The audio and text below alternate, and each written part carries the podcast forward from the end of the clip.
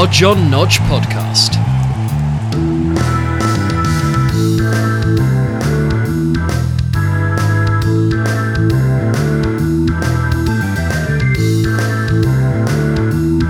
With your host, Hodgey the Hack.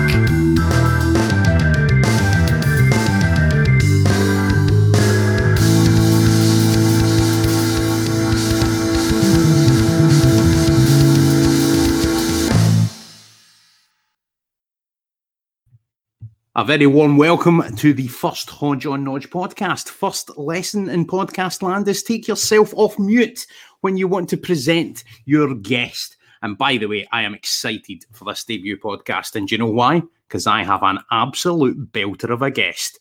Without any further ado, welcoming former Norwich City boss Alex Neil, who's sporting a tan befitting of not really a Scotsman, mate. How have you managed to get that in this weather? Uh, just well, Preston really.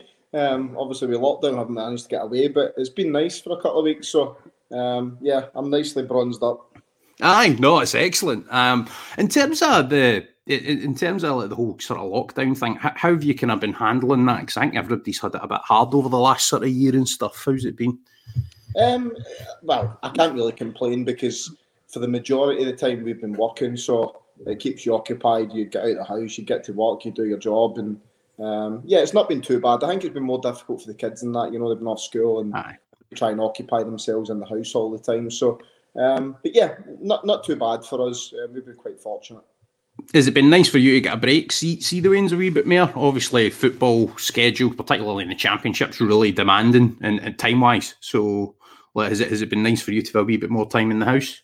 Yeah, but I think the pandemic, everybody was in limbo. Really, we didn't know what was going on. You know, we didn't know what the next step was when it was going to come. So yeah, I, I think I enjoyed that time. Really, you know, I just it gave us a little bit of a break. Um, and, and, and now obviously I'm on a little bit of an enforced break. So um, yeah, got a bit of time to spend with the kids, which is great.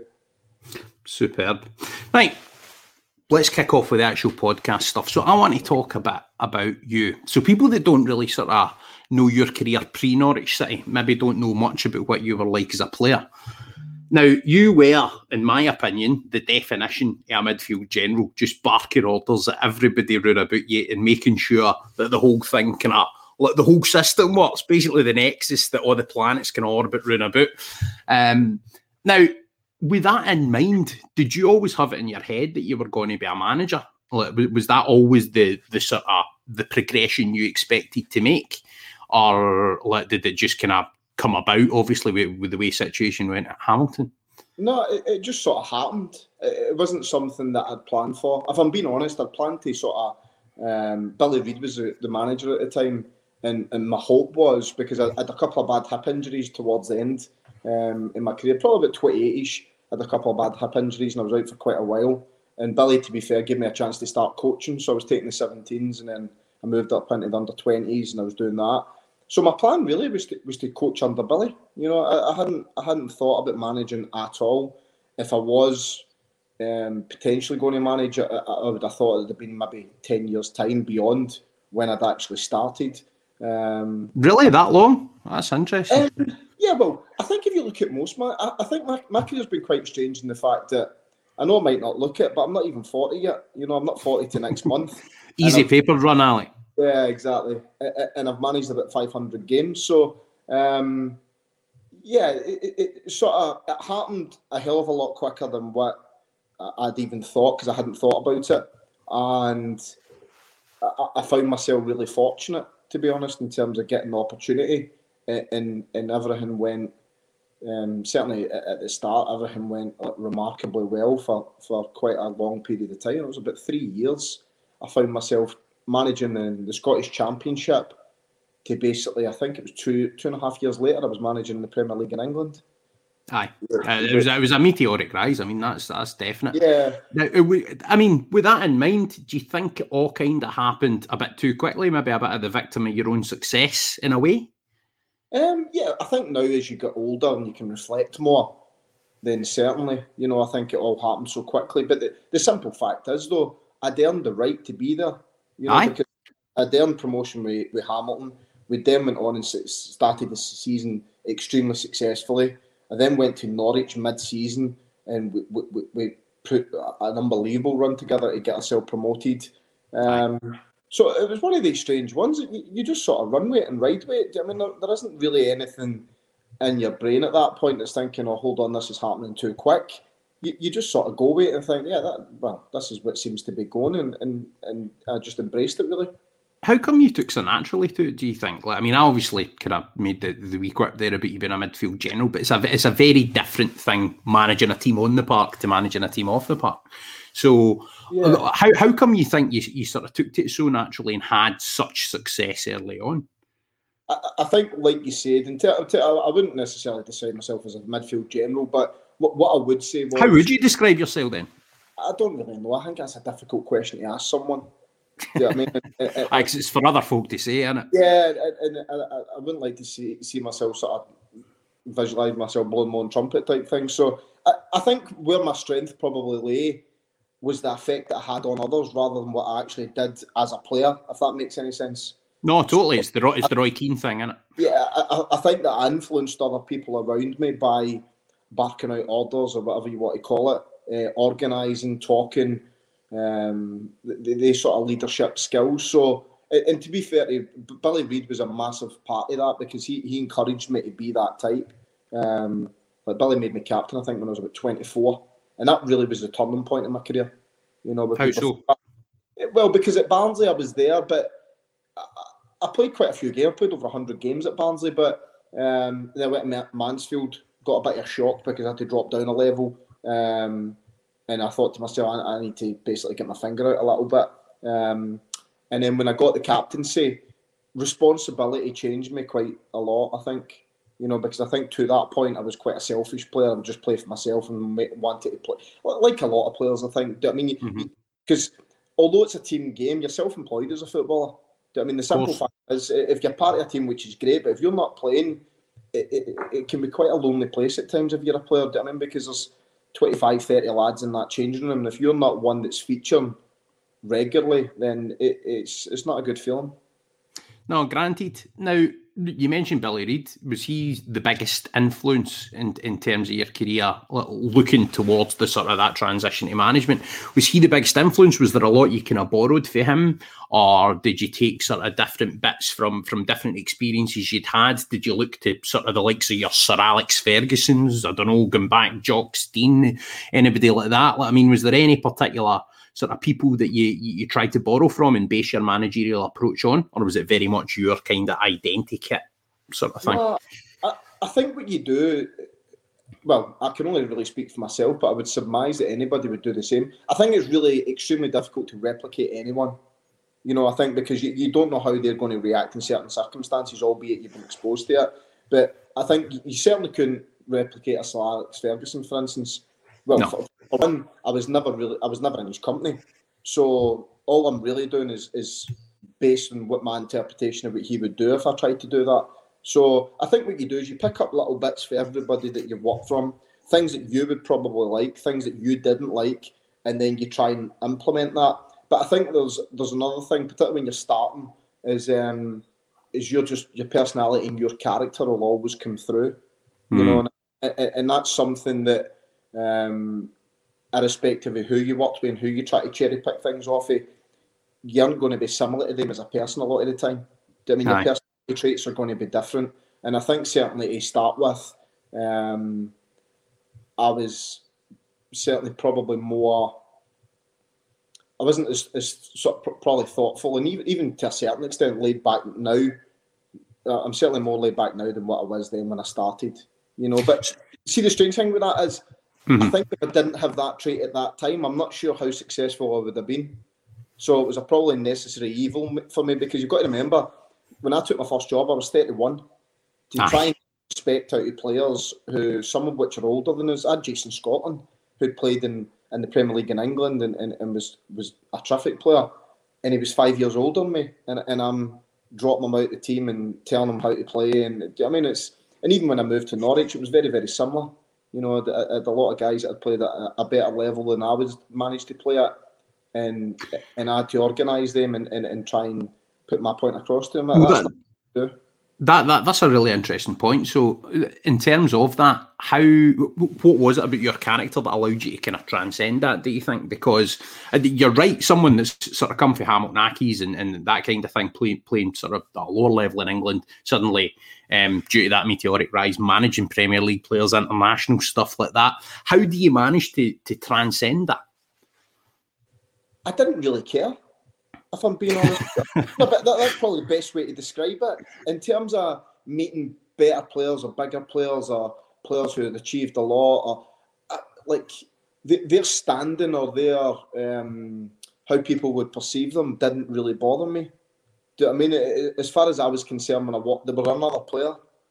Um, mm-hmm. And don't get me wrong, over the course of time, you create relationships with players as you go on, so you judge them in regards to your relationship with them rather than whether they were a good player or not. You, you know, it's um, so. But but I think the one thing I did have in my favour was that I, wasn't really bothered. I was just so driven in trying to make the best of an opportunity that presented itself for me. You know, and, and, and that's that that's basically where it stemmed from. So let's talk about that opportunity presenting itself. How how did the Norwich thing come about? So obviously you you taken Accies to sort of unforeseen heights. I can't even remember the number of years it was, but it was the first one at Celtic Park in forever. Um, third in the, in the in the Scottish Premiership, which, well due respect to Hamilton Accies, is is well above the, the, the level they should be operating at. So, uh, I mean, with that, how did the Norwich thing come about? How did the club first make contact and, well, and approach? It's quite a strange story because he's, he's obviously one of my best mates now, but um, I had I had a player in, in, in my system at Hamilton, and his uncle contacted me and says, "Listen, can I come in to see you?" So, and he was an agent at the time, so I presumed that he was going to come in and talk about his nephew. Um, mm-hmm. So when he came in, he speak to me. I had my assistant with me because I brought him in just for experience. Because both of us, to be honest, at that point, we hadn't had a lot of experience. You know, we'd, we'd gained promotion at that stage, um, but I, I wanted to include him in things as much as I could.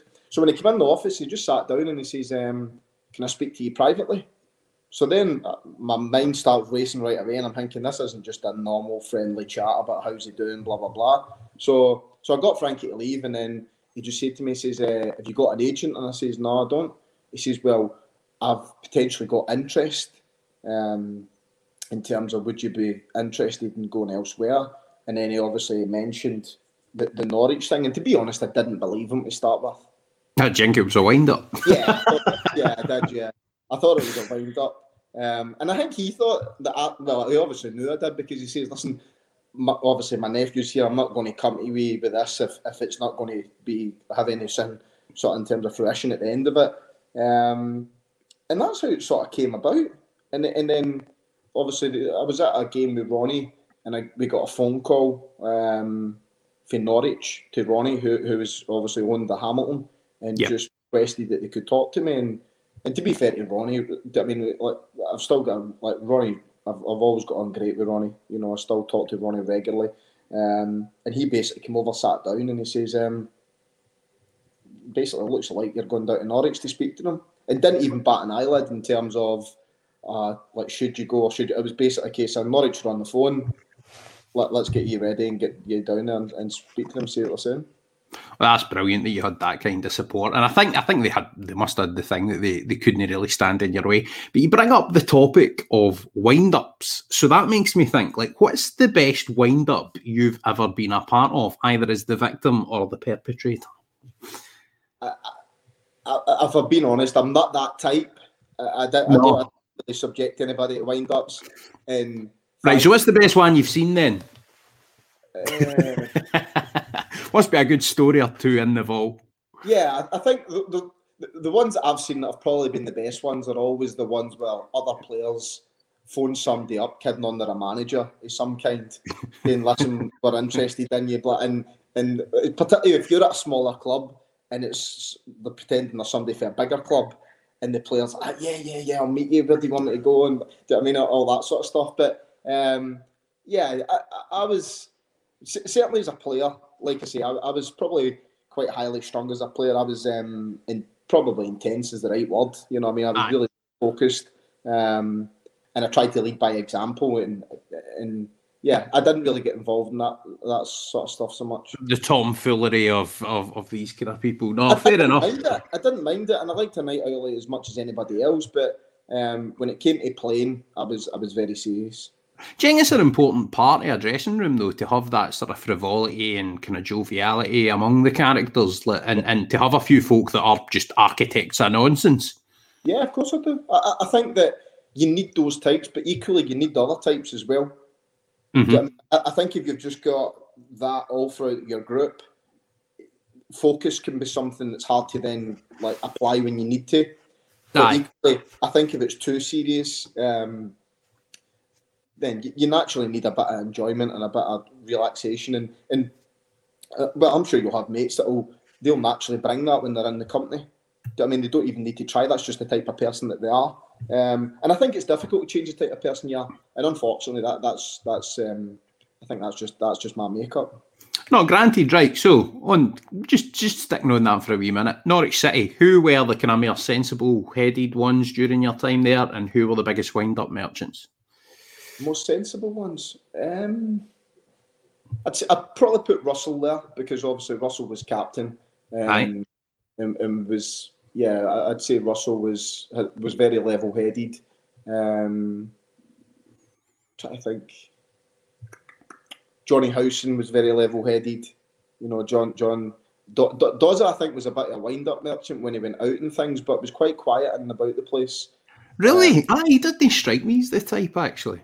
Yeah, Aye, I, that's I interesting. Think, I think if he's out and about, he can get a little bit lively if he's. but he's um, but no, he's very quiet and about the place. I mean, got about his work the right way and, and was very good. So, um, right, wind up merchants. Come on.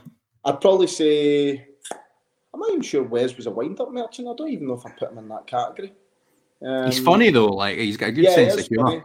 Yeah, yeah, he's he's very laid back, Wes. You know what I mean in terms of. Aye how he goes about his stuff. Um, Loves doing the press as well. Favourite thing yeah. in the world. Oh, yeah. you're, lucky, you're lucky to get two words of him.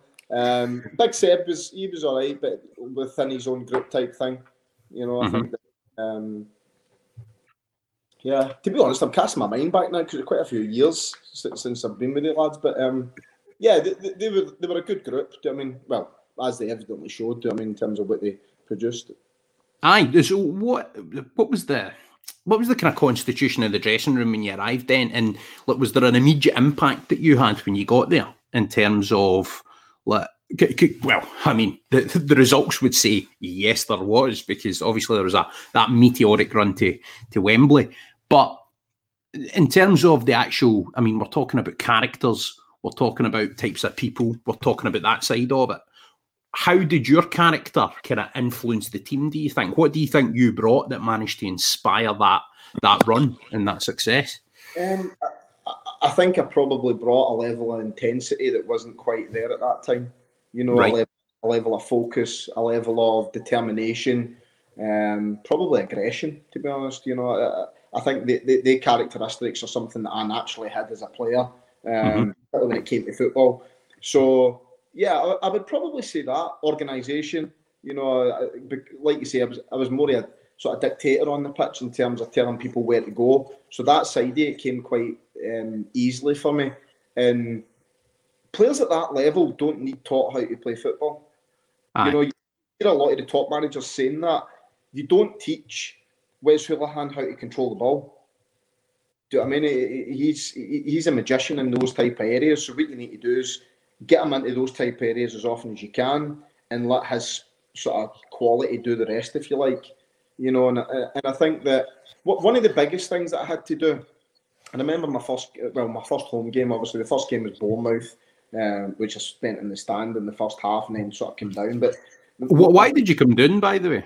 Like, because a, a, few folk have mentioned that to me, and they said that you were sitting kicking every or standing kicking every ball on the sidelines.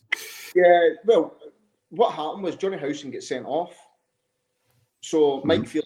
Phelan were doing the meeting the night before the game, um, which I got involved in, which I didn't intend to, but I did because I couldn't help myself.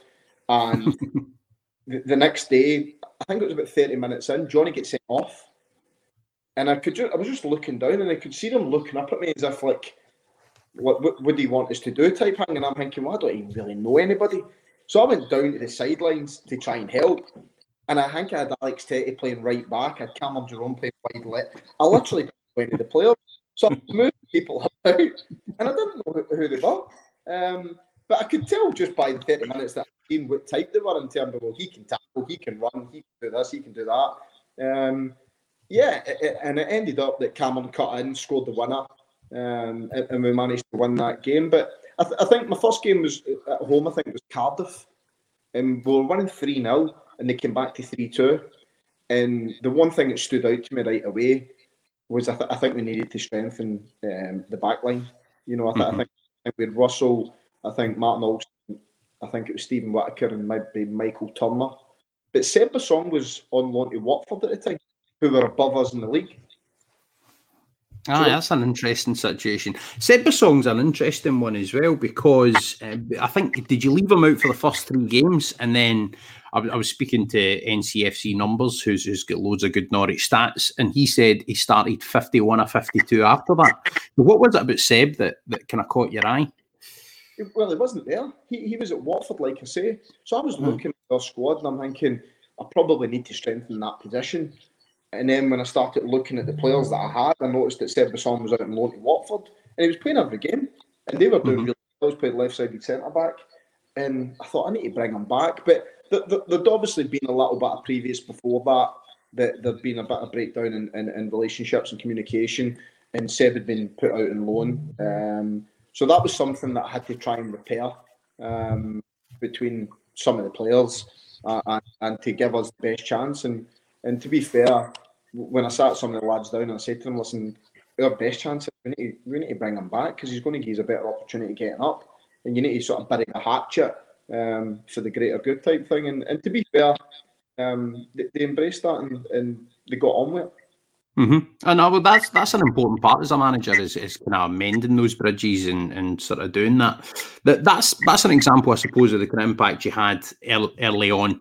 Russell Martin obviously springs to mind for this next question as, as one of the sort of true kind of architects of the of the dressing room culture and, and, and things like that. But were there anybody else you kind of relied on as your as your sort of lieutenants in there, really setting the standard and in, in terms of that intensity that you speak of? Yeah, I think there's lieutenants that that do it by influencing others, and I think there's lieutenants that do it by playing as well as they can. If that makes sense. So no, Johnny, totally. Johnny Howson, for instance, Johnny wasn't a player that really influenced other players. He more took care of his own bit. But if Johnny performed as well as he could, he would have a massive impact on the game. You know, and and, and so you, you would sort of feed into John because you know John could have a big influence because he was a very good player. Nathan Redmond was similar. You know, Nathan was only young at the time. Uh, when he was on it, it was a big, big threat for us. Wes Hoolahan was another one. Um, but then you had other guys who could influence others like say Russell was, was a good example. Um, you had Lewis Grabban, who who was who was a he was a fundamental part really of the success at the start, and then we lost Lewis to an ankle injury, and that gave Cameron the opportunity to come in and, and finish the season strongly for us. Um, so then you had Bradley Johnson, who who, who was um, who was very influential both on and off the pitch. You know, I'd probably say Bradley was a bit of a joker actually. The more I think about it, um, he was. Aye, he seems the type. He was a very good character and about the changing room. So, of that, of, of the kind of let, us call them three groups across the across the three seasons. What what did you think was the most talented group of the of the Norwich players that you had, and is that the standout most talented group that you've ever worked with? Um, it's hard to say. It, it's really really difficult to say because I think there was there was a lot of players there that were, were very talented. And what will happen now is because some of the players have went on and done really well, then people think of them as they are at the moment rather than what they were then. Yes. So your Ben Godfrey's and your James Maddisons and guys like that who are terrific players and went on and done extremely well. At that point, though, like young Ben, when I signed Ben, we got him for York for a hundred grand. Mm-hmm. You know what I mean? So, so he was only a kid at the time, really albeit he's turned into a, a, a terrific player now. Young James was similar. James, actually, the, the year we signed James, he broke his ankle that season and hadn't played a lot of football. I mean, he broke his ankle for Coventry, so I think he just came back and he'd featured in maybe like two games. Um, and we signed James that that summer, and then leading into that next season, obviously James has went on and, and really flourished and, and became a top top player since then. Aye, well, the Maddison's a really interesting one. So just just to speak about him, he obviously went on, and not a great deal of time after you left the football club, went on to become Norwich City's record signing, uh, or record sale, sorry, and I mean, absolutely flourished at championship level. Now, obviously, the Premier League, I, I can totally see the the sort of argument. But what was it about him that you felt wasn't ready? Because obviously went up to Aberdeen, showed, I mean, in terms of the Scottish Premiership, sublime talent. And if you're shown it at that level of the Scottish Premiership, it would suggest that if you well, can do it at the top end there, you can maybe do yeah. it in the Championship. This is where memories are frayed. I remember, well, it is because this is true. I remember having a conversation. I phoned Derek at Aberdeen at the time, and James wasn't getting a game. Mm-hmm. So you read, you read, all these articles about how Dale and, and, and James and they still speak and, and, and they'd been playing and it Dale, James wasn't playing. I phoned Derek McInnes about the December and he hadn't played for about four or five matches. And um, he was talking about how he had to do a little bit more work off the ball and, and learn that side of the game and, and blah, blah, blah. And then James came back in the January and basically told me, I don't want to go back to Aberdeen. Hmm. I mean, I want to stay here. I want to fight for my place. I want to play for Norwich. At that point in time, though, we had Wes, um, who obviously was starting to get older, and, and naturally was going to be a transverse like, transfer of sort of powers, if you like. We also had Alex Pritchard, who, who was there at that point, mm-hmm. um, who, who, was a good performer for Norwich when he played. Um, with the two Murphys coming through at the same time, who were on the flanks. I think we just sold Nathan that summer but what you needed to remember is, see the year that we came down, when you came down with a team, particularly David McNally had left, Jez Moxey had come in, and then the club had decided that, that Jez wasn't right for them, and then Jez had moved on. Behind the scenes wasn't quite settled, shall we say, you know, because David had left a massive vacuum when he left um, before we came down. But James was an excellent player, but if you look at that following season with how much impact and how well he did, you had Jay, two Murphys who both moved to the Premier League. That team finished 14th. Hmm. You know what I mean? And when I left, we were eighth. The simple fact is, I couldn't afford because I because we came down with that team. I was never going to be given a 14th position finish. Aye. I was going to leave before that. So, well, I left when we were eighth. So the point I'm making is, though, although James and the Murphys and all that were, were excellent players, they weren't ready to get the team back up that season. And my job and responsibility was to try and get the team straight back up. And if I mm-hmm. didn't. I was ultimately going to lose my job off the back here. So we the no, that's a fair point. We, we the conversation start of the season um, with the hierarchy of the club, and, and I said to them, and I, and I commented on this quite a, a bit, and, and I think it get taken that I was criticising the team or criticising the players at the time, which which I wasn't. And it, it, now in reflection, I think I can go back to it and address it a bit more. But I was talking about the team getting too old at that point, mm-hmm. you know, and that I spoke about, and that's why my like some of the signings I made were James, were the likes of Ben Godfrey. I mean, we're starting to bring some of the younger players in because the, the team at that point, a lot of them were in their thirties do you know I mean? The likes of Dozer, the likes of Russell, the likes of Alex, the likes of Johnny Howson, the, do you know I mean? Bradley Johnson. A lot of the lads were getting older and older as we were going on, Seb Bassong. Um, so, so that was something that needed addressing. And to be honest, I think since since I've left, I think Norwich have done that remarkably well in terms of continually chipping the age of the squad down and, and bringing fresh younger ones in. Um, and we, would spoke about a strategy at the start of that season about because we done we actually done a whole sort of um, sort of dossier that I put together talking about how many games it takes for young players to start being effective.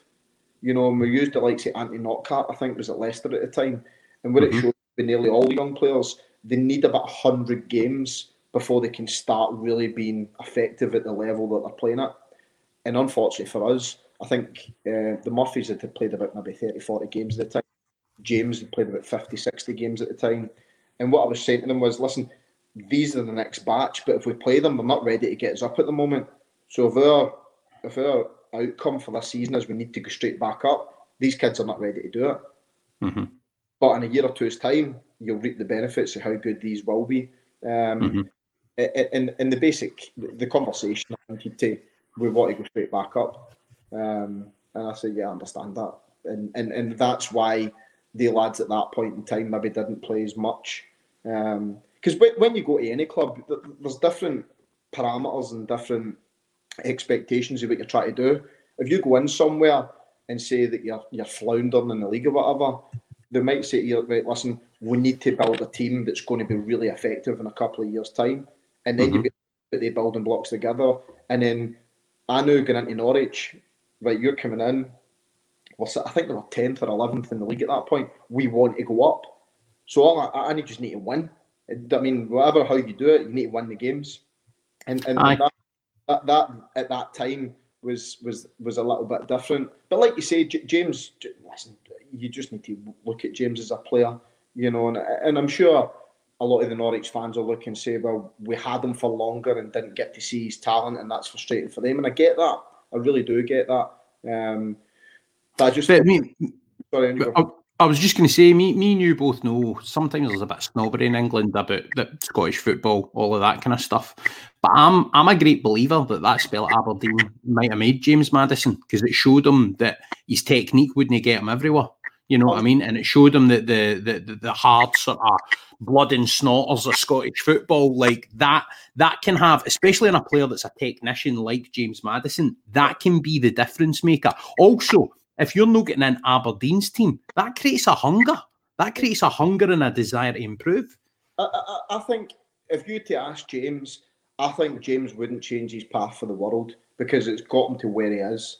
You know, and I think getting things handed to you too easily can can be to your detriment at times. And I think the fact that he had to work harder to get into that team and be so effective. Um, and, and I think people had a misconception as well that that me or James or, or me and James didn't really go on that. That's entirely not true. I spoke to James since I left on a few occasions about different things. Um, so my relationship with James was good. My relationship with his agent was good.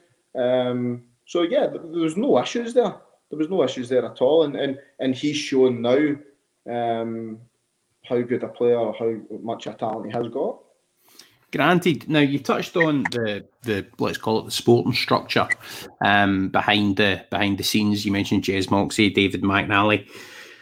Uh, I suppose first question is how was your relationship with both of those guys, and and were, were you happy with the support they gave you in terms of recruitment at, at the respective stages? Um, more so, more so, David probably in with, with that second part. Yeah, I, I had a great relationship with David. D- David was um, very matter of fact, very, um, very driven, very, uh, very, um, yeah, very intense as well. Um, so no, that relationship was great. You know, he, Mhm. gave, he gave me the opportunity to come down, which I'm forever grateful for. Um, I think I repaid that by by getting the team promoted for a position point looked unlikely. Um, so yeah, no, we, we had a very good relationship. Um, and, and obviously David leaving the club, I had no bearing on that whatsoever. That, that was something that, that just Were you disappointed, like to the sort of turned out that way? hugely, hugely because he he was um, although I had a great relationship with Delia and Michael, they, they left the running of the club to David. You know, he he was the guy that, that basically ran the club for, for top Mhm. at that point. Um, and he, he was sorely missed, in my opinion. You know, he, he was so because that, that that vacuum was left there for quite a bit of time, even to the end of that season. Um, and, and and they did try and obviously fill it with, with, with people who were there, but it, it, it didn't really it didn't really work. Um, and then the difficulty we had is we hired Jez, who who I got on with well, uh, and and had no issues with whatsoever. And I, I don't know what happened. I just I, it was a strange scenario with Jez because they seemed to come in and sort of be given the job. And normally, when you're given a job, what you do is you go in, you assess, and then you start to say, right, this is what I need to do, and you put your plan together. And by the time Jez seemed to get to the stage where he was wanting to put his plan together, I think the club had just decided that right, we're not going to go with your plan. So, so, so it was a really quite strange time at that point. So you'd appointed somebody who, well, certainly when David was there, was the most influential and strongest um, in terms of power at the club, without doubt. Mm-hmm. And Jez get put in that position, but then got his power sort of stripped of him before he left. Um, so, so it was quite strange in that sense. I, I, I don't really, if I'm being honest, I couldn't tell you what happened with that. Did it impact? Like, I mean, or I suppose a better question than did it impact is, did you manage to, to sort of fully shelter the, the the kind of the first team, the dressing room, the football side from that? And if so, was that was that a new challenge to you? How did you circumnavigate that? Yeah, it was. It was certainly a new challenge because I think that David had been there for seven years, so it, it was so embedded in, in how he worked things and how he did things, and and um, everybody knew that David was in charge. Do I mean the, the players knew David was in charge, the staff knew David was in charge. Um, and then when you go for having such a strong character to, to there being a vacuum left, it's a really, really strange thing. Um, Hmm. People are vying to fill that vacuum, aren't they? You know that that's natural. So you've got other players going on all over the place trying to um, influence different things. Um, but yeah, no, it was strange. But I couldn't really tell you whether I shielded players for it or not. It wasn't really something we spoke about a lot. You know, Mm. with David leaving, if I'd spoke to anybody about it, it'd probably been more Russell because he was the captain, but not to any great length. Because to be honest, it was more between David and, and, and the owners at that point um, than anything else. I mean, I wasn't really involved in it. Jez as well was more between the owners and Jez. I, I wasn't really involved in that. So yeah, it, it was a strange, it was a strange time uh, off the pitch. So Fair play. I want to touch upon the the, the, the kind of pinnacle period. So, um, I don't know if you know this. You got more points for your first ten games than any other Norwich City manager in history, with twenty five. You're also the only manager who's won eight of their first ten games in charge. Now, that was the springboard for a, a, a historic run. Now, if you're a Norwich City fan and you're going to write uh, a, a playoff winning run, then it's going to involve beating Ipswich and it's going to involve a, a historic day at Wembley. Now, talking about Wembley, uh, well, well, actually, let's deal with it. Let's deal with the Ipswich stuff first. So, those were arguably the most important and most intense derby clashes in the history of the East Anglian Derby.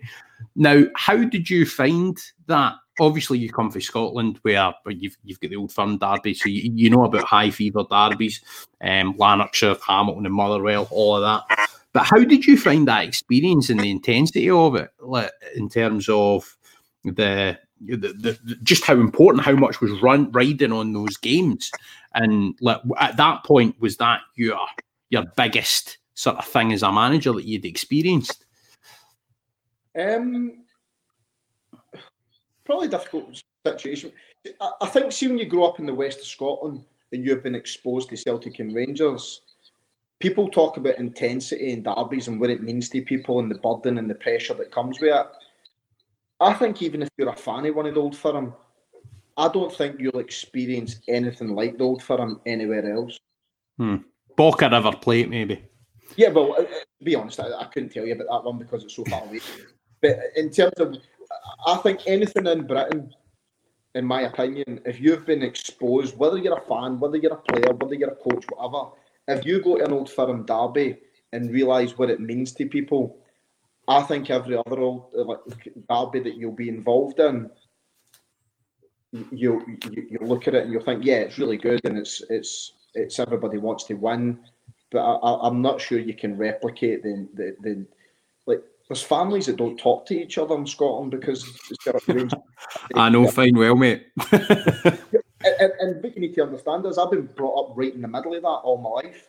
Do you know what I mean? Mhm. Throughout the family, my, my, my family are like love football, like top to bottom.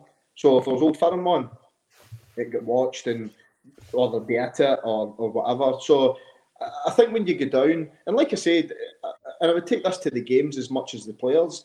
I didn't when I went down, no, no game really fazed me. If I'm being honest, I'd probably say the most nervous I've been before a game was probably before we played Hibs in the second leg at Hamilton. Why was that? Just because it was so early in your career? because it meant so much to me. Because Hamilton was my club. Hamilton Aye. gave Hamilton gave me everything that I basically had as a player and as a coach. Because without Hamilton, I would I wouldn't I wouldn't I wouldn't have had Wembley. I wouldn't have had the opportunity. So ha- Hamilton, and- not only that, I built relationships with people there over nine. You know, that's a long, long time in football to be at one club. Um, and and yeah, that, that meant everything to me. That, that that was that was probably the most that I had. When I went to Norwich, obviously, it meant everything at the time.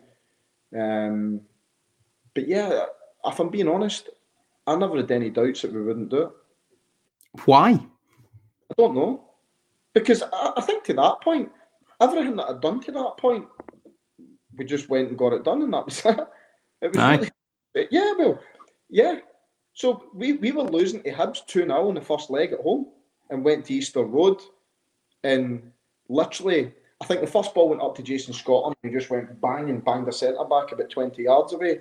And I turned right to Frankie and nothing had happened. And I went, We're going to do it today. We're going to win. I can set, I can just smell it off the players. And and they just went on and, and, and got the job done.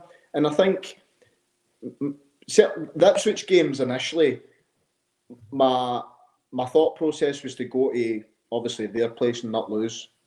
I Mhm. felt I went there and didn't lose, we were going through because I felt at home we, we would have beat them. And and when we scored the early goal, I think Callum got down the side, cut it back for John, who put it in the far corner. Um, I was really confident at that point. And then when we got back to their place, my mindset was Ipswich are always at that point in time under Mick, come out and blast you for 60 minutes. See if they don't score, they'll run out of steam and we'll pick them off. And that's basically what happened. And, and we picked them off and we got the goals we needed. Um, yeah, so I, I was extremely confident in, in both games that we were going to go through. So sounds like the game plan worked well. Um, Wembley itself. Now I've got a nice wee photo ready for this for, for anyone that's watching the the podcast stream. Um, and thank you to Paul Chesterton and PHC Images for letting us use that. There's uh, there's you in your sort of regalia after the game, lifting the trophy. How fond a memory is that for you, Alec? yeah, it was probably my most surreal moment, if I'm being honest, in my life that I've had. Um, I think some places that you go to in the world and, and you look at it and you think that, that it feels as if it's not real. Aye. That was one of the moments for me when you when you're lifting that. And when we walked out for the first, when you're lining up with the teams, there's literally a sea of yellow and a sea of red, and you literally couldn't have picked two better teams to make it so like uh, diverse in terms of how different it was. And it was literally there wasn't a spare seat in the house, and the day perfect. It was hot. It was it was um, it was quite humid. There was no rain.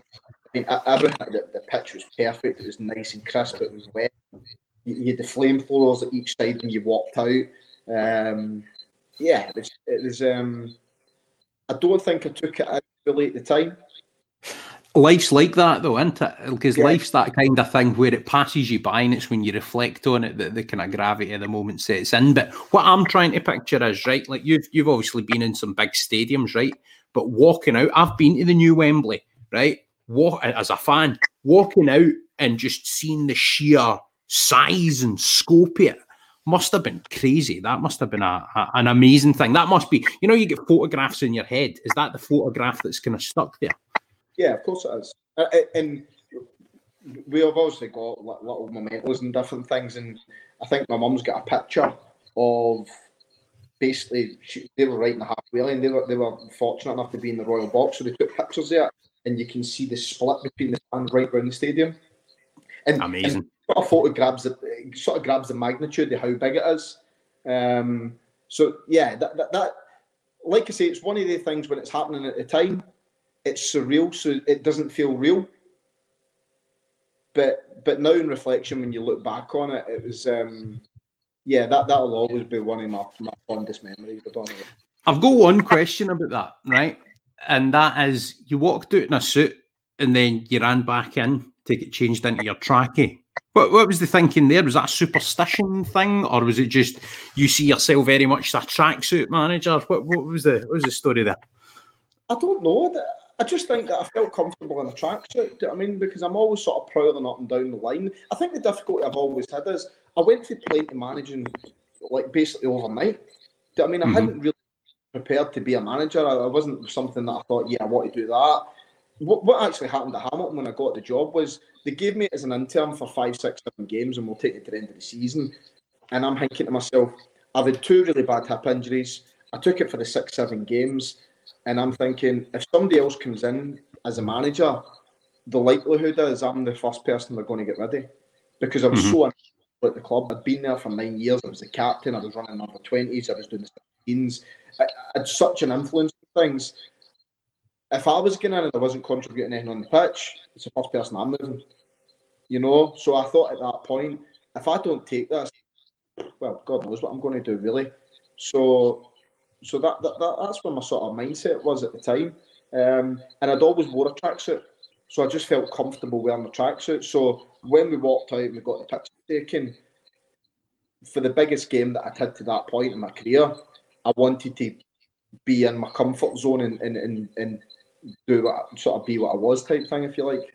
Aye, it's, it's that thing you said earlier about, about no changing who you are. But um, I, I mean, I get the other thing of sort of obviously the sense of occasion demanded that you kind of wore a suit, and, and obviously in the photos, it's it's nice to have that. And um, I, don't know. Obviously, I know you're you're quite close to your mum. Like, w- w- was there a wee word for her saying you you had to get your suit on, make sure you look smart? Um, no, I can't even really remember. I, th- I think just at that point, obviously, there's there's certain etiquette when you go to Wembley, isn't there? You know, and I Aye. think the photo, um, the manager needs to wear a suit, and, and, and, and I was comfortable with that. And to be fair, I wore a suit to every game. Mhm. So I, I wore a suit to and from every game. It's just when I got there, I get changed into my working clothes, if you like, for the game, and then I would get a shower and get changed back into my suit, and then and then go home. So um, I've, I've got no. To be honest, I could probably see myself wearing a suit going forward, managing teams. Um, do you know I mean less so than I, it, wouldn't it wouldn't really have any bearing on me now than it did then. Do you know what I mean? That that's interesting. So, do you feel you've kind of evolved and changed a wee bit in terms of, I don't know, as a manager, as a human being? Yeah, I, I don't think there's any doubts about that. I think that um, you live and learn, don't you? I think that as you mature, you get older. I think some of the things that I would maybe have been more um, headstrong in then, I'd be less so in now. Um, and you like to think you try and improve as a person, as a manager, as, whatever you're trying to do. do you know I mean? So, yeah, I, I think that naturally as time goes by, I think you try and focus on what the more important things are rather than getting smaller things. What's the biggest thing you learnt looking back for your experience as Norwich City boss specifically? Um, this is going to sound really quite strange because it's, in my opinion, it's a really mixed bag, and I know other people have their opinion. I probably didn't really have the experience of the transfer market then, because bear in mind, I went for a club, Hamilton, but we just signed free transfers. We had no money. Aye, So to then get thrust into. However, there's some signings that I'm extremely proud of, like say James Maddison, like say Ben Godfrey. I mean, guys like that who have went on and, and produced um, well some of the biggest transfer fees Norwich have, have taken in. So, but I, I probably think at that point that that was probably a bit that I was exposed to that I probably wasn't ready for. So how, how did the signing process work when you were at the club? Obviously, I know Joe Savage was brought in, who was your scout at Hamilton, um, as, as as one of the sort of chief guys in terms of watching the players. Uh, I believe David McNally was the guy, uh, for the most part, who made sure that the the the T's and the I's were, were crossed and dotted in terms of the actual contracts. But how, how did the kind of procedure work if you were looking at someone to recruit? Yeah, we basically a team. Do you know I mean?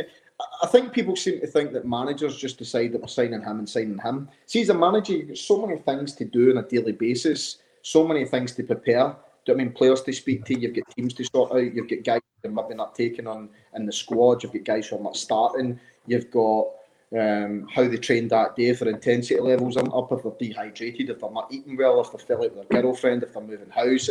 There's so many things for, and that's only for your players you're sorting out. Then you've got your staff members as well who have got their wants and needs. So, to recruitment's an absolute full time job for a team of people. So, the difficulty you've got is I wouldn't necessarily say that one person always decides that player that you're bringing in, if that makes sense. Mm-hmm. What I want is the manager and the powers that be, whether it be the chief exec, whether it be the technical director, whether it be because there's so many labels for the type of people now, isn't there? But that person who runs the club, they would generally have the biggest influence whether it would happen or whether it wouldn't. You know, the one mm-hmm. thing David, David, in terms of opinion on players, in terms of whether we should sign them or not, didn't really get involved. David was very much, who do you want? I'll do my best to go and try and get them, which which you couldn't really hope for anything better than that. And like I say, I think there were some signings that we made that didn't pan out anywhere near as well as we would like. And I think, so, like, give a few examples of that, and then give an example of some of the, the ones that you think were the biggest hits in terms of. You've mentioned Godfrey Maddison, your time at the club. Yeah, but I don't think that's fair. I don't think that's fair. I mean, I, I don't think to turn around and say this player didn't do as well or that player. I, don't think that's fair to do. So people make their own um, judgment on that. But and like anything, the difficulty you've got because somebody does really well somewhere else, it's never a guaranteed thing that they're going to do as well where you are. You no, know, no, no, that's true. There's a lot of things that come in, into contention for that in terms of they've got to move house. Does a family get settled? Does a style of play suit them? There's a whole load of things that come into that. Um, but like who, who were you, who were your biggest hits then? Who were the th- three? Because you mentioned Godfrey Maddison, but in terms of your time at the club, impact in the first team during your time there, which ones were you proudest of? I thought Nelson Oliveira was an excellent player. Me too. I, I really, really liked Nelson. I didn't think we'd really seen the best of Nelson because I think the, the, the team and the club was in transition at that point, and I think if he came at a different time, I think Nelson would have been would have been very, very good. I think Jenky would uh, help keep us up in the Premier League. I think he could have done, yeah. I think he could have. Yeah, I, th- I, think he had the quality to do so. I think he had the the know how in big games. You know, Nelson had played like thirty times for Portugal. Aye. Ronaldo, so it, it wasn't a type of player that things were going to faze him. I think that Graham Dorrans was a fundamental signing for us. I think when I first went in, I brought Graham was in the first window I brought in. Um, and I think Graham gave us a calmness in the ball and a bit of quality that, that we probably maybe didn't have as much and allowed me to move Johnny further forward at times as well when Wes was, was getting rested and wasn't playing um, and gave us a very good balance. So yeah, I, I, think there was a couple of players there that came in and, and obviously you've got to like say the, the thing is with James and Ben, when you sign those players, you're signing them in hope that they're going to develop. There's no guaranteed thing for them. You know, and I think if you look at Ben Godfrey, for instance, Ben Godfrey deserves all the credit that comes his way because the amount of development that that lad's made for the day we signed him to where he is now is remarkable. And it comes purely out hard work and determination from him. Um, and the raw, the raw ingredients were obviously there as well. Um, just yeah. in Dorrans, that, that's an interesting one because you can remember a, a, very successful period in his career was at West Brom, and he was playing mainly coming off the left there. Now, do you think he was always naturally a kind of tempo dictator in the middle of the park? Do you think that was his kind of natural domain and that he had just adapted his game, or do you think he's that versatile a player that he can he can do a sort of multitude of roles? No, I, I think I think Graham did what most quality players do. I think Graham was a type of player when he was younger, and as he got older, and he maybe wasn't as sharp and maybe wasn't as pacey, um, adapted his game. You know, mm-hmm. I, I, I know Graham. I played against Graham when he was at Livingston as a kid, um, him, Robert Snodgrass, Leigh Griffiths, they, they, were all on the same team at Livingston. I mean, they, they, they, had, a, they had a really, really good young team at that point. Equally, mm-hmm. so did we, the two McArthur and McCarthy, um, and our team as well. So um, we always had really hard games against them. And Graham, in terms of technically, was was superb. Um, and at that stage of his career, he brought in exactly because we had Alex who was like a sort of destroyer as a six. You know, mm-hmm. Alex Alex wasn't like a sort of quarterback type. He's not going to open the pitch up, but what he will do is he can smell danger, gets across, strong, physical, understands the game, like sort of real proper sort of stopper.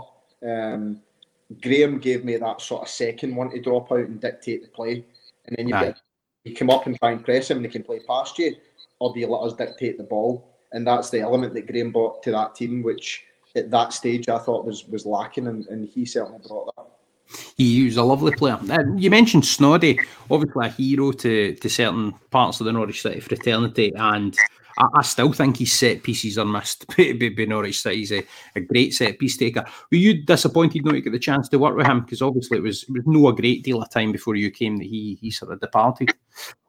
Yeah, I've known Snoddy um, through other people for quite a long time, you know, and I know he's a, he's a character. Um, ah, he's a wind-up merchant we were talking yeah. about earlier on. I think I think Snoddy's got one, one of the best traits you can have as a player you know, and, and, and I talk about this regularly about, about, players that I've worked with, players that I've had, or whatever.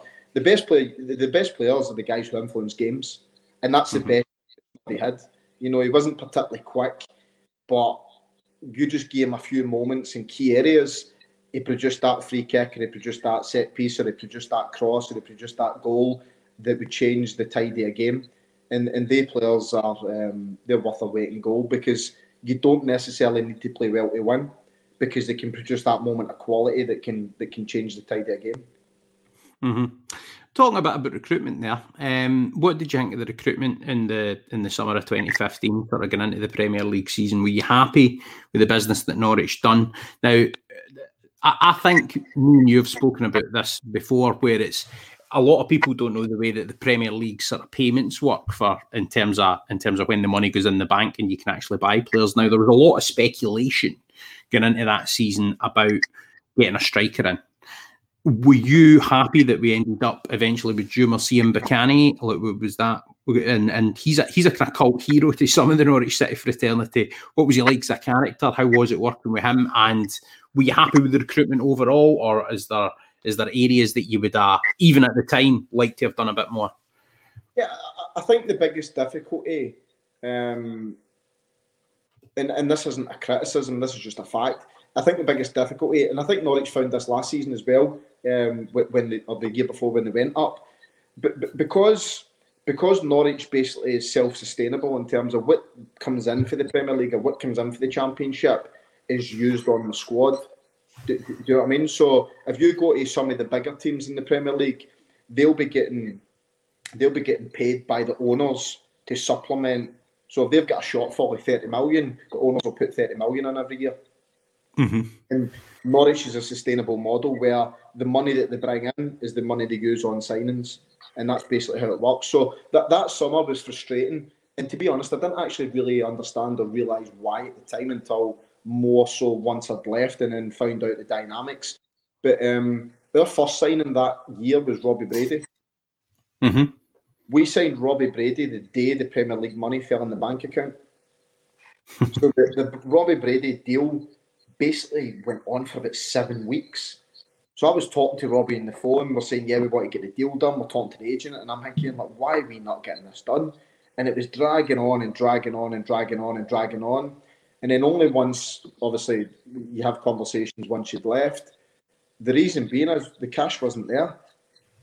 Mm-hmm. So he's a player, but we didn't have the money at the time, um, and, and and and that's that's the reason for that is the fact that the, the, the, cash wasn't in because people think that when you go up, you get 120 million slid into your bank. I think you get it. Well, if memory serves me right, over that period, I think you get it in four instalments over the season. Mm-hmm. And the first one comes quite close to the kickoff, doesn't it? I think it was this, uh, either the first week in August or the second week in August. or something like that. It's like it was, really close. But when you're a team that's went up, and what other people don't like, people don't really understand is, see when you go up, built into a lot of the players' contracts that you've currently got, their wages will either double or they'll get a third on top of what they've got. They've also got a pot of money that they'll get for going up, which is obviously they've earned by getting up. But what it does do is you've just pretty much added a third onto your wage bill, or you've added mm-hmm. doubled your wage bill. So if your wage bill says 30 million, you're 60 million right away when you go up. You're then also maybe committed to buying players that if you get promoted. So if you've maybe got a couple of players otherwise you wouldn't have got to try and help you get there, you might be in for 5 million for him and 10 million. For, so that's another 15 million quid away. Mm-hmm. And when you're in the championship, that's an educated gamble because you're thinking, well, we've got we've got a better chance of getting there. But the problem we've got when we do get there, he might not be enough to keep us there, but we need to buy him for 5 million or 10 million or whatever and then also the, the, the pot of money that goes to the players, the pot of money that then goes to the staff. Um, so yeah, there's a lot of hidden costs in there that can quickly drain that cash away and leave you with not a lot of money really to, to, to invest to try and try and stay in, in the hardest league in the world, which um, obviously Norwich is, is found difficult to do for, for, for a few years. The perennial yo-yo club, we keep hearing it. Um, now, Premier League season started pretty well. Uh, first one at Old Trafford for over a quarter of a century, which is obviously massive. Um, did you so up until that point, right? Hamilton were plucky little Hamilton. Now in the championship, probably expected to contend for promotion, as Norwich were in the English Championship. Get to the Scottish Premiership, and it's like, well, it's a lot easier to stay in the Scottish Premiership for a start. So there's kind of nothing to lose. You can approach games where, for the most part, the if you if you take the exception of the the, the much bigger teams with a, certain element of kind of maybe no gung ho, but like a, a forward thinking attitude. Now, the Premier League's obviously a, a very different beast in that regard. Every game's hard, and some of them are against super teams, like world class players every week. So, did you adapt your mentality or approach a great deal, do you feel, and the, the team's style going into that Premier League season, or did you try and approach it the same way? Now, I mean, what was your thinking going into it? Yeah, I, think we approached it in the same way. I think we approached it with no fear. I think we approached it with uh, an aggressive approach to go and try and win the games. I think what naturally happens in the Premier League, the Premier League humbles you pretty quickly hmm. Because I think the Premier League is the only league that I've ever worked in where you can play well regularly for a consistent period of time and not win. Aye. And, and, I think that that happened to us in quite a few. Of the, yeah, I remember the game we played Stoke at home um, it was one of the first games. I think Cameron scored an overhead kick and it got disallowed. It would have finished two each at that point. But Jack Butland pulled off about four unbelievable saves that day. And if it was a boxing match, it would have got stopped. We would have won comfortably. But at the end of the day, it wasn't a boxing match. And, and when their chance came along, and listen, I watched Norwich in the Premier League, obviously not this season, but the season before.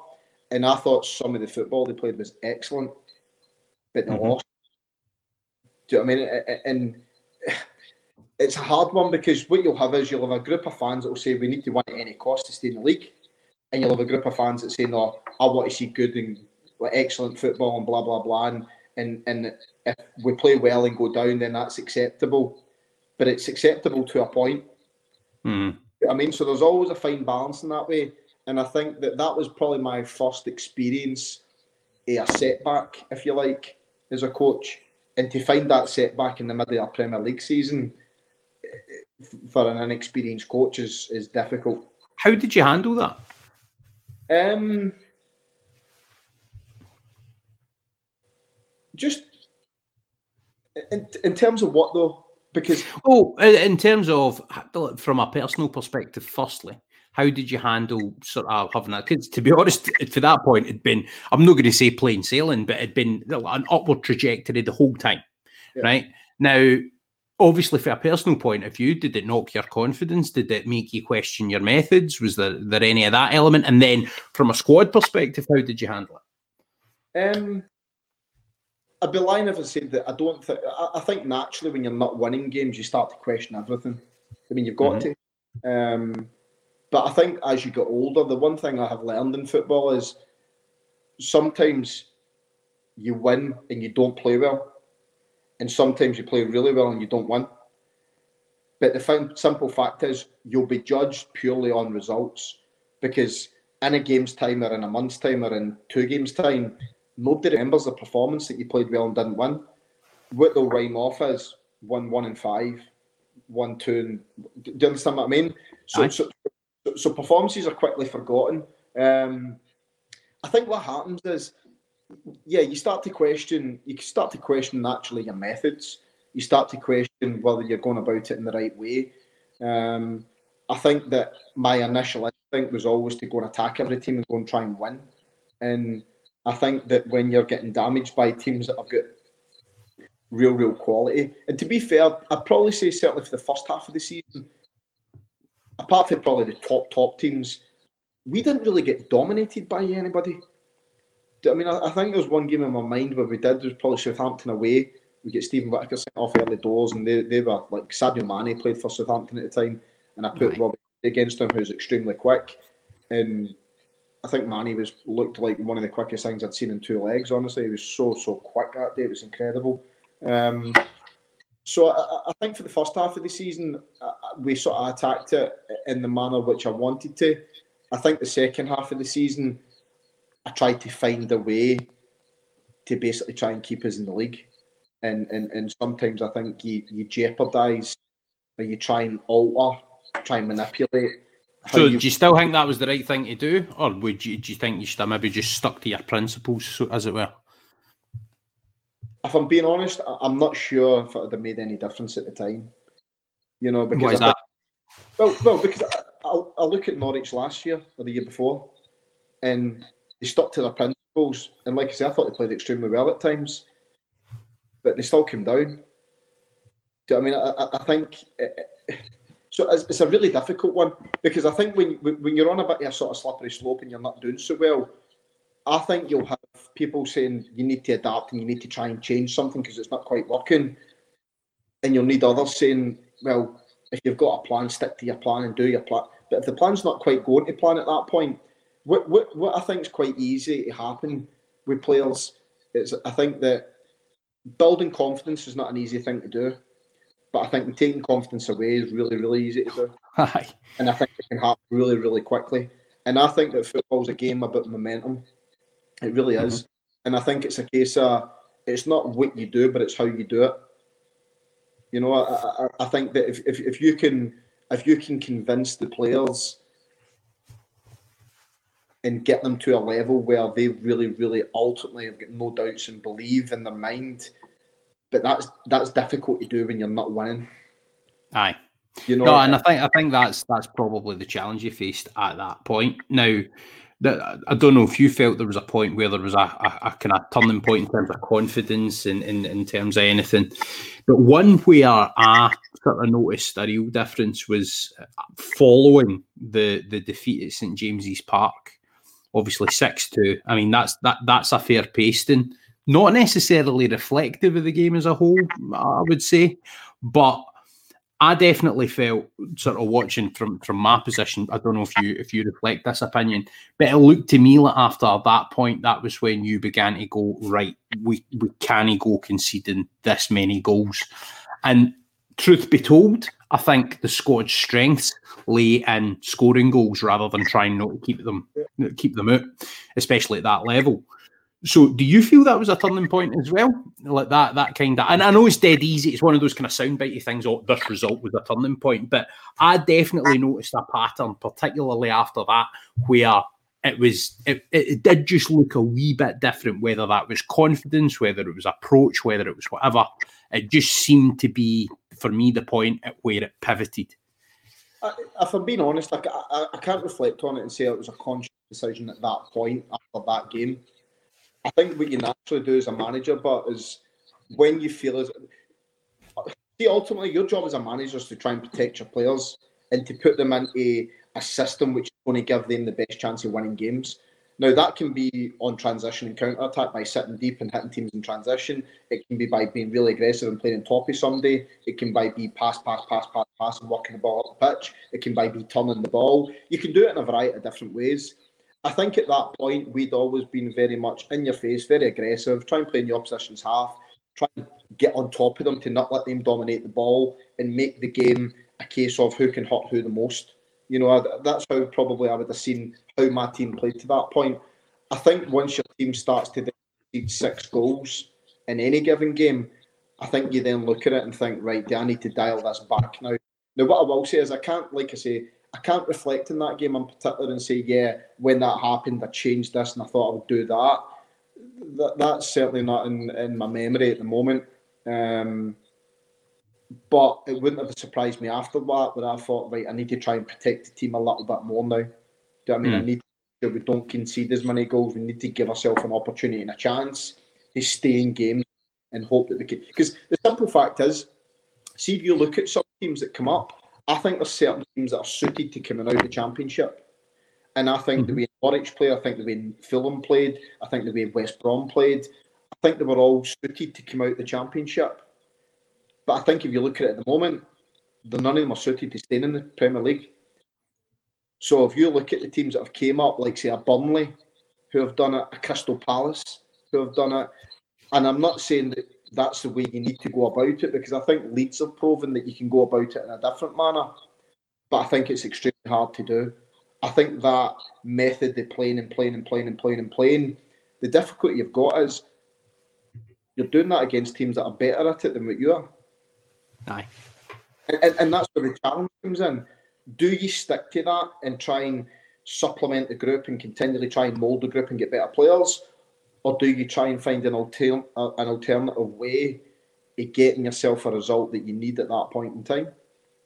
No, and it's a fair question. Um, so obviously, kind of came out the Premier League. How how did you handle relegation personally, and how did the squad handle it? Now, I'd just like to touch upon uh, if you remember the Watford game. I can remember your interview after that Watford game, and it was not to butter you up too much, but I, I found I found the, the tone and the words that you said really inspiring. You took it completely on yourself, which I thought was a brave thing to do. And I don't know if that was just the old managerial trope of like, I'll take the blame so as the players don't, or whether you actually felt that it was completely on you. So, how did you feel after after that relegation was confirmed? Because that was the first. I mean, obviously you lose games, you have bad runs, but that was the first real failure. Let's be honest, in your managerial career. So, how did you handle that? Yeah, listen, I'd like to think I'm really quite straightforward. There's there's no there's no sort of hidden agendas. You can't you cannot, as a manager, I think, take all the praise that comes your way when it goes well, and you get a pat on the back, and you've done this and you've done that, and then when it doesn't go well, then start pointing the fingers everywhere. Do you know what I mean? Because the simple fact is, if you're going to take the praise, you need to take the criticism. And I got all the praise for the first bit that I did, but equally, you deserve the criticism for the bit that doesn't then work out after that. Now, what you can always do is there will always be circumstances, there will always be excuses, there will always be things that you could have done better. There is always things that are out with your control. However, they were probably all there when you did well as well. But you don't Yeah, true. you don't harp back to them because you don't need to. So I think at that point when I said what I said, and I can't remember the, the exact words that I said, but I think it was probably a combination of both things where I probably realised that, that in that season that obviously I came up short and I didn't do what was required to keep the team in the league. Because the simple fact is, like when I went down, my job was to get the team out of the league. Job done. I achieved that. My second task was can I keep the team in the league? And I didn't achieve that. So I don't think there's any getting away from that. Um, and equally, the players are culpable as well because they naturally played in the games. But you've got to protect the players because ultimately, if the team, the club's going to move forward, they're the guys that are going to do it. You Mhm. know, and, and like I said earlier, confidence is such a volatile and such a fragile thing that you need to try and keep that intact as much as possible. Um, and and and that was my my way of taking my responsibility, but equally trying to make sure that they hopefully were going to be in a better place for the challenge that was going to go forward for the next season. So, in terms of that challenge, what what do you think was was sort of the main difference in terms of the team in the championship, sort of round two? Because the the one the one stark thing, just looking statistically, is the away form. The away form was was fairly abysmal, to be honest, in that second season in the championship, um, compared to your run in the first season, where you you seem to be winning just about every game in the road. I, I, th- I think there was two things. I think that w- when you suffer a relegation with a team, I think naturally there's questions asked of each other. Do, do you understand what I mean? Because you, you haven't achieved your goal. It's a damaging experience to get relegated. And what you tend to find is with a lot of relegations is, and to be fair, I think Norwich have done extremely well um, since this time coming down. Because if you look at the midfield that took them up the first time, there was like and Leitner and Stiepermann. Uh, I mean, that, that was a sort of group of midfield players that sort of took them up. If you look at it this season, it's unrecognisable for that season. I mean, you've got Skipp and you've got McLean and you've got Dowell. And do, do I mean, so it's, it's very, very. And I know there's a couple of different ones like Vrancic and there's some other guys that are still there. Um, but I think what they've managed to do is evolve it. Do you know what I mean? Year on year. Um, and I think that's gave them an element of freshness. And more so for the manager, if you can have that churn of players, your relationship with them is always fresh. It's not tainted, mm-hmm. damaged in any way. And I think the difficulty I had, and I was quoted on saying it at the time, but the team at that point was was always getting a little bit older. I think we'd suffered the relegation together. And I think what we probably found at that point was when we came down, a lot of the players at that stage were on good money and weren't really going to get a Premier League team because they came down and were on too good of money for them to go to our championship team. So it was difficult to churn the squad around a little bit to create that freshness and to create those relationships that you need that have not been damaged by a relegation. Mm-hmm. So, but strangely enough, like you say, we actually started the season pretty well. You know, we mm-hmm. we beat Blackburn quite comfortably, and I think come October, I think we we're about the top end of the table. Um, and yeah, we went through a, a, spell. I think it was after the Fulham game. We played Fulham, we beat Fulham 2 0.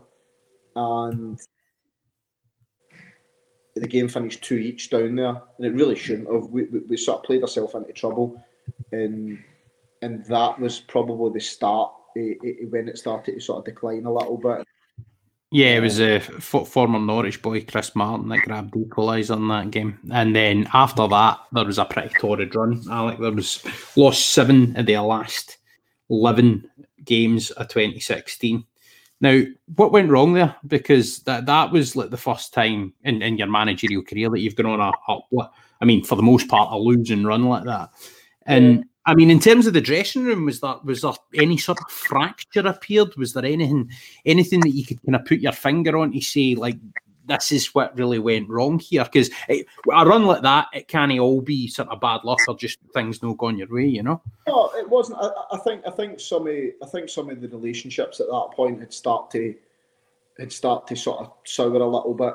Um, not not.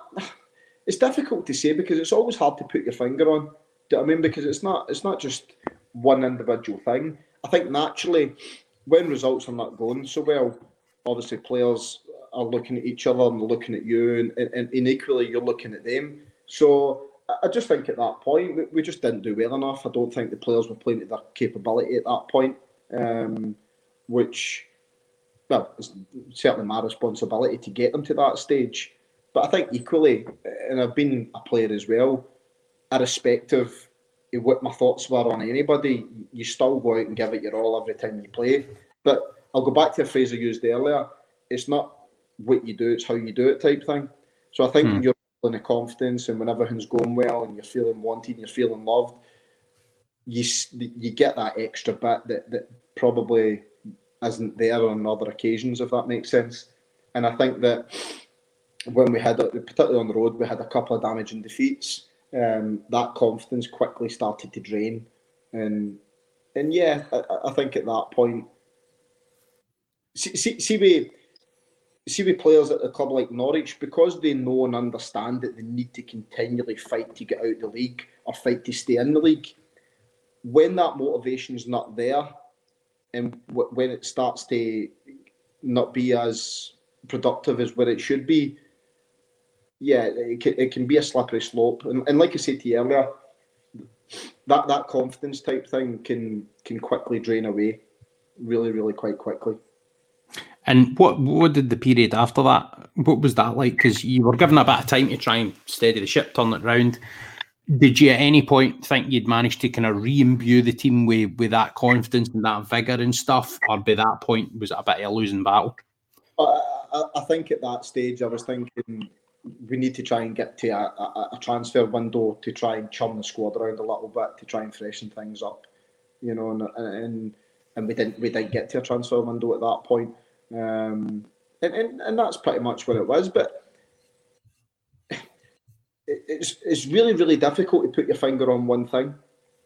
See when you're mm-hmm. involved in a club and it's as big a club as Norwich, there's so many different dynamics that you try to keep a handle on and things can spiral pretty quickly. Um, and don't get me wrong, you can get it back. I think a lot of things are based on results, though. If you can get the results, it can hide a multitude of sins at clubs. But if results aren't going well, even the best run clubs can start to sort of dip, if you like. Mm-hmm. Overall, are you quite uh, proud of your, your your sort of body of work at Norwich? Do you, do you, do you look back on the, the time fondly and think, well, you know, I did a good job there? Um, yeah, I do. Yeah, yeah. I, I, think certainly, if, if you look at um, a lot of the players that then went on and was successful for Norwich, a lot of them were there. I mean, the likes of your Ben Godfrey's, the likes of your James Maddison's, Max Aarons in the academy, Jamal Lewis in the academy, um, the Murphys. Um, so yeah, I, I, think that there's still, there's still. I'd love to have my time again in the second season when we came down now, because I think I could have done better. I think I could have managed it better. How so? What would you have done differently? I, I would probably describe myself as a manager at that point where it was all or nothing type thing. I mean? Because I put so many demands on the players that if it wasn't quite working, it wasn't going to be a long. I wasn't a long term manager, if you like, at that stage. I don't think. Okay. I know it absolutely does. So what, what you're telling me is, new you try and look at things a bit more holistically, rather yeah. than just game to game. Yeah, well, not even just game to game. Just at that point, it was or nothing at that stage, really. Hmm. Because and did that did that mean you would reacted quite sort of I don't know combustibly maybe if you if the team was rubbish? Uh, yeah, yeah, and and, and I think what you've got with that is that can only happen for a certain amount of time. Mm-hmm. And then it stops being effective, doesn't it? If you like, like obviously cracking up, cracking yeah. ups, because you always think like I mean to, to relate it to school, right? There was teachers that could keep a class quiet with just like, sort of lifting their head or giving you a look. You know what I mean? And then there's ones that would just start shouting at you and you would just keep throwing pencils about or whatever you wanted to do. So it's like that kind of balance, isn't it? Um, yeah, but it wasn't really like that. I, mean, I, I, wouldn't say that I just cracked up all that. That wasn't really. the no, case. no, no. Sorry, I, did, I didn't mean that. But I just mean there's there's different ways to react, and and uh, what I'm think you're getting at is new. You feel you would maybe be better at reacting to certain situations. Yeah, I'd be much more balanced now. I think I think then not not getting success in not games that I found extremely difficult, and I didn't really know how to how to cope by not winning. If that makes sense, Aye. been exposed to it. I was a really bad loser as a player. So when we lost, I would literally go home and I wouldn't go out that night. I wouldn't talk to anybody. I mean, I was a really bad loser. When I went into management for the first three years or whatever it was, like you say, I basically went March and just one, one, one, one, one. So when I got to the point where, where I'm not winning as much, it, it was um, that was probably the biggest learning experience for me as, as a coach was when that time came. And I wish now I could go back because I think the way that I would manage now would give me longevity, if you like. Aye. Whereas at that point, the way I managed wasn't ever going to give me longevity. So, is that a change in your intensity, or is that just a change in how you handle your emotions a wee bit? Both, I think. Aye. Both. Yeah. And is it your time at Preston, obviously, who are a club with different expectations, different standard of players? Is that basically you obviously get used to losing a bit more frequently as Preston manager than you do as Norwich manager, or, or even Hamilton under your tenure? So, like, is, has that been the experience that's changed that, or do you think it's just getting older, your evolution as a person? Um, no, I think it's, I think it's accepting sometimes that you're not always going to get everybody at 110% week in and week out, and how you then manage that to try and get it back round to the point where it's. Producing. Does that make sense? Aye, aye. Whereas I think a very little tolerance level for not producing at that point in time. And do you think that created maybe a disconnect with some figures in the dressing room, and that that sort of led to things going awry? Yeah, potentially. Yeah, I, I think that's. And listen, listen, I think that I've always been the type that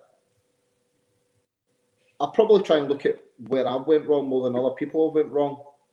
Do I mean? Because I think you learn more that way. I think if you continually point the finger and say, well, this was the problem, that was the problem. And I think when you're in it, it's difficult not to do that. But I think now that I've had time to reflect and look back on it, I think you can look back on it and, and certainly accept your feelings and, and your misgivings um, at the time when, when you now reflect on what happened with a sort of calm head, if you like, and and, and look back on it. Do you think when your contract was eventually terminated that it was the right decision for the for the club, and, and or do you think you were treated unfairly in any way? Um, I think the difficulty you've got is I think when the fans start to sort of turn against you, I think your time's always always limited at a club. You know, and don't get me wrong, you can turn it around by winning games and getting results, but I think at that point, I think we had about eight or nine games left, and I really needed to get to the summer to, to, to give ourselves an opportunity to try and sort of turn things around a little bit. Um, but if I'm being honest, I've never felt any sort of bitterness or any sort of um, yeah, any, any sort of grievance or whatsoever. You know, I've always felt privileged that they gave me the opportunity in the first place. And and listen, Delia and Michael, I've always got on with extremely well, um, and they, they, they were extremely kind to me when I was there. So that, that was that was really nice. No, that's lovely. Um, you mentioned a couple of the academy boys a, a, few minutes ago. In terms of some of those academy talents, the likes of Todd Cantwell's, Max Aarons, uh, Jamal Lewis, did you sort of because sometimes it's very very hard to tell when a player's 15 or 16 if they're going to make that jump by the time they're 18 or 19 did was there any of those that you identified at an early stage and thought do you know what? That's a top player in the making there or have some of them surprised you with their development? Um, no I, I, couldn't honestly sit here and say that I, I expected them to do what they've done. I think the one that stood out for me out of the three of them if I'm being honest was probably Jamal because his athleticism you know, he he was um, he was extremely athletic at such a young age. Um, but no, I, I, couldn't honestly sit here and, and, and, take any sort of credit for saying that yeah he was going to be this or he was going to be that. Um, there, there was people at the club naturally that worked with academy at that point in time, you know, because I think they signed young Maxfield Luton. I think he got him for Luton Town on a free, um, and there was there was a lot of there was a lot of people in the academy who were big fans of Todd Cantwell at the time. Um, and Todd's Todd's went on and done what terrifically well. So um, yeah, I think at that stage it was difficult for me to say that no, he'd have been this or he'd have been that. So no, I, I can't say that. So obviously Hamilton, you were there for a decade. Club's obviously still very dear to your heart. Norwich, not so long, but some great memories. Are you a Norwich fan? Um, I'm a Norwich fan. I wouldn't say I'm a Norwich fan, but I think for the memories that I've got, I'm probably. It's, it's, a, it's a quite a difficult question because a lot of people have turned over since I've been there. But I think the best way I could probably put it is I like to see Delia and Michael do extremely well. And obviously, seeing all the nonsense with the European Super League and all that. I mean, I've I've gone on various channels and spoke about how I think it's. I'd, I'd, much rather be. So, just to give you my own story, Alec, the reason I started this podcast was because in that season where I don't know if you knew when I was like. Uh, when I was doing the press conferences with you, that was in my Radio Norwich hat on. I was also the club commentator that year. So you probably heard some Scottish guy. I don't know if you watched any of the highlights that the club's put out. Uh, but during that season and that whole experience, and um, some of the some of the times that we had sort of a away for the pressers and that it made it made me an Norwich fan, and that's one of the reasons that I started this podcast. But I've said in various, I'd much rather have a club that is maybe yo-yoing between the leagues, but you've got an owner that you know that cares about it. You've got an owner that and, and an identity, and that, that, that's one thing. Just to, to kind of pushing the question a wee bit more do you, do you know just think that it's a, a special football club in many ways, North Norwich, because it's the one county club, it's right out the way. All the fans, like if you go to Norwich, there's no compared to, to loads of places, there's not that many folk with Man U tops on or whatever. You walk around the city, it's Norwich City tops, you know, and that is something quite special. Yeah, I've said that before. I think, I think, um, yeah, if you go to Norwich, Norwich is all consuming. It's it's it's the everybody there really supports Norwich. That's the way I've I've always seen it. Um, and yeah, I, I, think it. I think it's um, certainly when you get to the Premier League because these are big global businesses now. I think Norwich is an anomaly in that because I don't see Norwich as a big global business. I see Norwich as a family club, which is run really well now and had ex- well a lot of success in recent years. I mean, I think that to to do what they've done over the last couple of seasons, um, to get up, maybe not well, not stay up, but play a nice brand of football, come back down, to then rebuild that and to go back up in the manner in which they've done. Um, is is yeah, they've done extremely well. You know, I mean, in terms of the manager, in terms of the setup. You know, I, I never met Stuart Webber when I was there. Um, obviously, I'd, I'd, left before he came in, but yeah, you, you, have got to tip your hat to him and Daniel Farke in terms of what they've managed to do would you have liked to have worked under Stuart Webber? And and obviously there's a kind of there's there's a new sort of thing happening in the British game. It's kind of catching up with abroad where you've got the sporting director head coach model. And I have noticed during this conversation you've described yourself as a coach. Um, and that's been the, the parliament that you've used. I'm not sure if that's by accident, but would you be quite happy to work under a kind of sporting model like that, where you had someone that was in charge of the kind of, let's say, the general culture, and you were coaching the team? Yeah. Uh, well, how, how are they in charge of the culture? That's the bit that I don't quite get. How do you what do you do with that? So in, ter- in terms of the entire culture around the sporting institution, the, the the idea is that a sporting director will be in charge of everything from sort of training ground to stadium, um, from the, the lower levels of the youth team right up to the first team setup. And then the head coach is essentially in charge of the first team and maybe culturally things in the training ground and in the football pitch. But in terms of the club in a holistic basis, that lands with the sporting director. I, I, think most clubs are run like that anyway. I mean, because I, I, think I think there's so much. Like I said earlier, there's so much for the manager to concern himself with, and so much for the manager to do that I don't think that I don't I don't think managers are like what it used to be. You know I mean? Because there's so there's so many different dynamics of clubs now. Clubs used to be a group of players. There wasn't any sort of real media attention. I mean, you had a couple of cameras that would come in there wasn't agents on tap the way they are now. You haven't got social media then. Clubs have grown to the point where they're absolutely enormous now. So I think most managers, coaches, whatever the label is, I think their main priority is the team. You know, I, I think what they would like to have is is an input into what how things are going to go forward, but not when I say an input, I don't mean making the final decision. I just mean an input in terms of having their voice heard and I'm pretty confident that Daniel Farke will have exactly that. Um, Aye, so, no, no, it's definitely a partnership. Yeah, so and, and, I think that's the way it's got to work. So I think I think most clubs will be a partnership of some kind, but your main responsibility and your main um, role is to take care of the team and get results on a Saturday. And and to be honest, everywhere I've worked, that's pretty much been what my job's been. Fair play. Right, we're into stoppage time now, so I'm just going to hit you with some quick fire questions before we finish, if you're all right with that.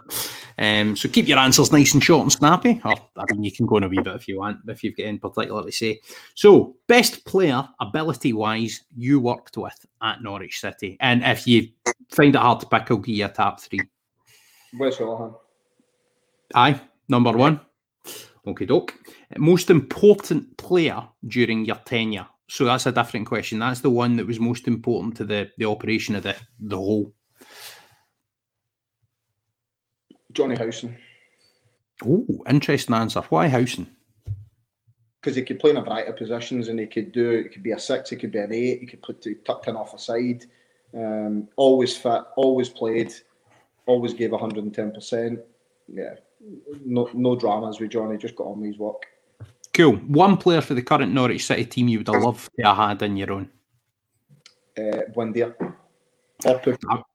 Either or. See, to be fair, Buendia is the, the obvious pick there, but I get what you mean by Pukki. And actually, I suppose I'm just going to fling one other wee question in. Would you would you like to have had a striker that Cameron Jerome was brilliant for Norwich City, but maybe someone that was just a bit more prolific during your time?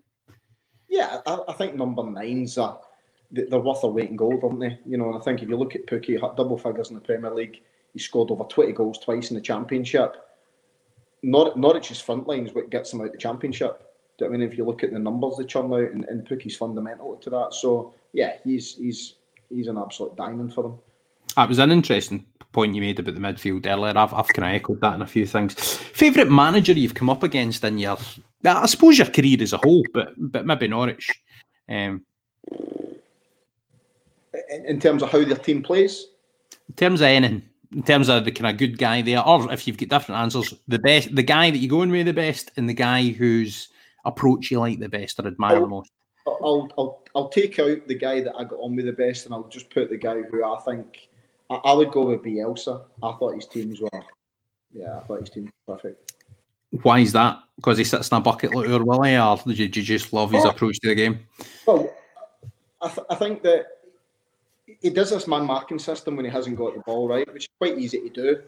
But to then be extremely expansive when you have got the ball and continually do that, that's, not easy to do. And then to do it and you can't speak the language, I don't know how you do that. Because I'm thinking if I went to Argentina and tried to coach like that over there, couldn't speak a language, um, remarkable. Yeah.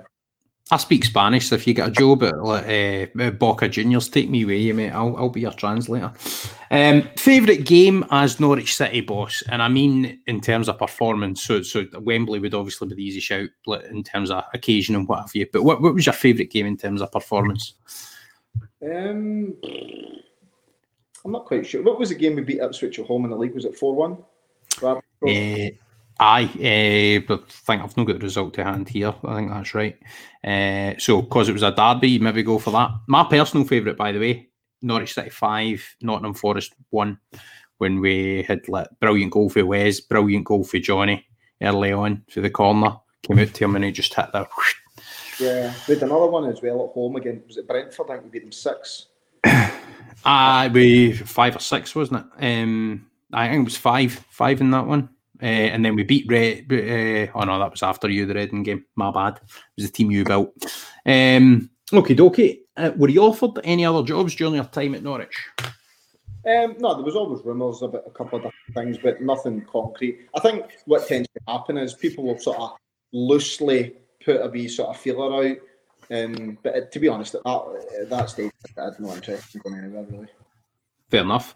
If there was one thing you could change, and you might have already answered this, but there might be a slightly different way you, you can interpret it. If there was one thing you could change about your time at Carrow Road, what would it be? Um, I'd like to have that second season when we come down back again. Aye, aye, similar to what you said earlier. Do you think Norwich City stands as your best body of work, or are you prouder of your legacy at Hamilton and Preston, or Preston? Um, I'd probably do it in equal measures for different reasons. If I'm being honest. You know, Okay, expand on that. Um, well, I, th- I think with, I think with Norwich getting the team up and being in the Premier League obviously was was extremely like successful for me. I think that um, to go into Preston and have them challenging for the top six for, for three seasons and sell over twenty million pounds worth of players, um, which I think before that I, I don't think I'd sold anywhere near that about fifty years before that. So, do you know I mean that, that that's a different type of success in bringing Mhm. a lot Ben Pearsons and Ben Davies and Callum Robinsons and Jordan Hugill, who you've got, to bring them on and, and, and sort of give them the platform to go on and kick on. And then naturally, what I've done at Hamilton. Um, so, in, in different measures, I'm probably equally as, as um, content, shall I say, in terms of what I've done. Fair play. Uh, slightly different tack. Would you ever take one of the jobs at the old firm clubs? And do you think that's ever going to be a realistic possibility for you? Um, I don't know. I mean? Well, I think if Celtic or Rangers come knocking, it's always something you would certainly you would have to sit and consider and talk about. I mean, there's no doubts about that. The magnitude of the clubs. Um, would it be a possibility? I'm probably the wrong person to ask that question. You'd have to ask them that. So I don't know. I, I could see myself managing the Scotland again at some point. When that will be, I'm not quite sure. You know, But it's definitely not the next step for you. um, I would. Well, the difficulty you've got when you're not working is you don't know what your next step's going to be. You know, because I don't know what's going to come along my way. I mean, if there is going to be a lot of opportunities or jobs in the summer or not. So I think at this point in time, I just need to bide my time and, and, and see what comes up. Do you think you'd be a good international manager? Obviously, thinking of Scotland in particular. Um, I don't know. I really don't It's a know. totally different, totally different kettle of fish, isn't it? Because you're Yeah. not working with the players week to week. It's camps, isn't it? Yeah, I, I think I think if I had my choice, and, and and this is obviously like fiction, but I think if I had my choice, I would certainly like to do it maybe later on.